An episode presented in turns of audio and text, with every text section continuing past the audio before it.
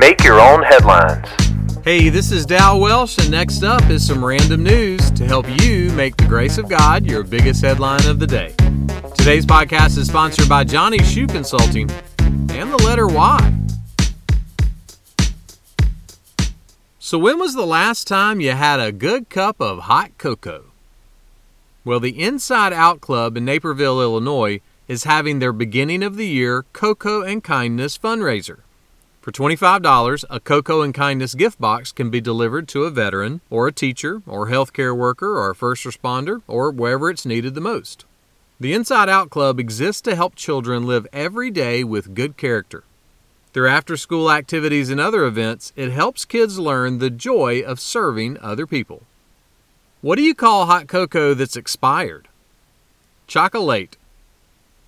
The Apostle Paul was writing to his friend Timothy and said this, "The Lord's servant must not be quarrelsome, but kind to everyone."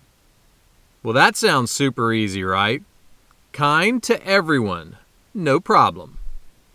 Actually, being kind to everyone sounds super difficult. And it is. So what's our motivation?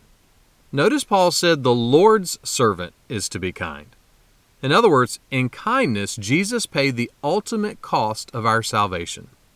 And that cost and that kindness is our fuel for being kind to others. Someone put it like this, "Christian kindness is not random or free, but a costly, counterintuitive response to meanness and outrage." So, look for ways to offer some cocoa and kindness to others. The cost is worth it. It's the best way to turn outrage inside out. You see, the kindness of the gospel through the life of a Christian is the opposite of expired cocoa. It's never chocolate. Kindness is always on time. Make that one of your headlines today. Make Your Own Headlines is a little smidge of encouragement from Holland Avenue Baptist Church.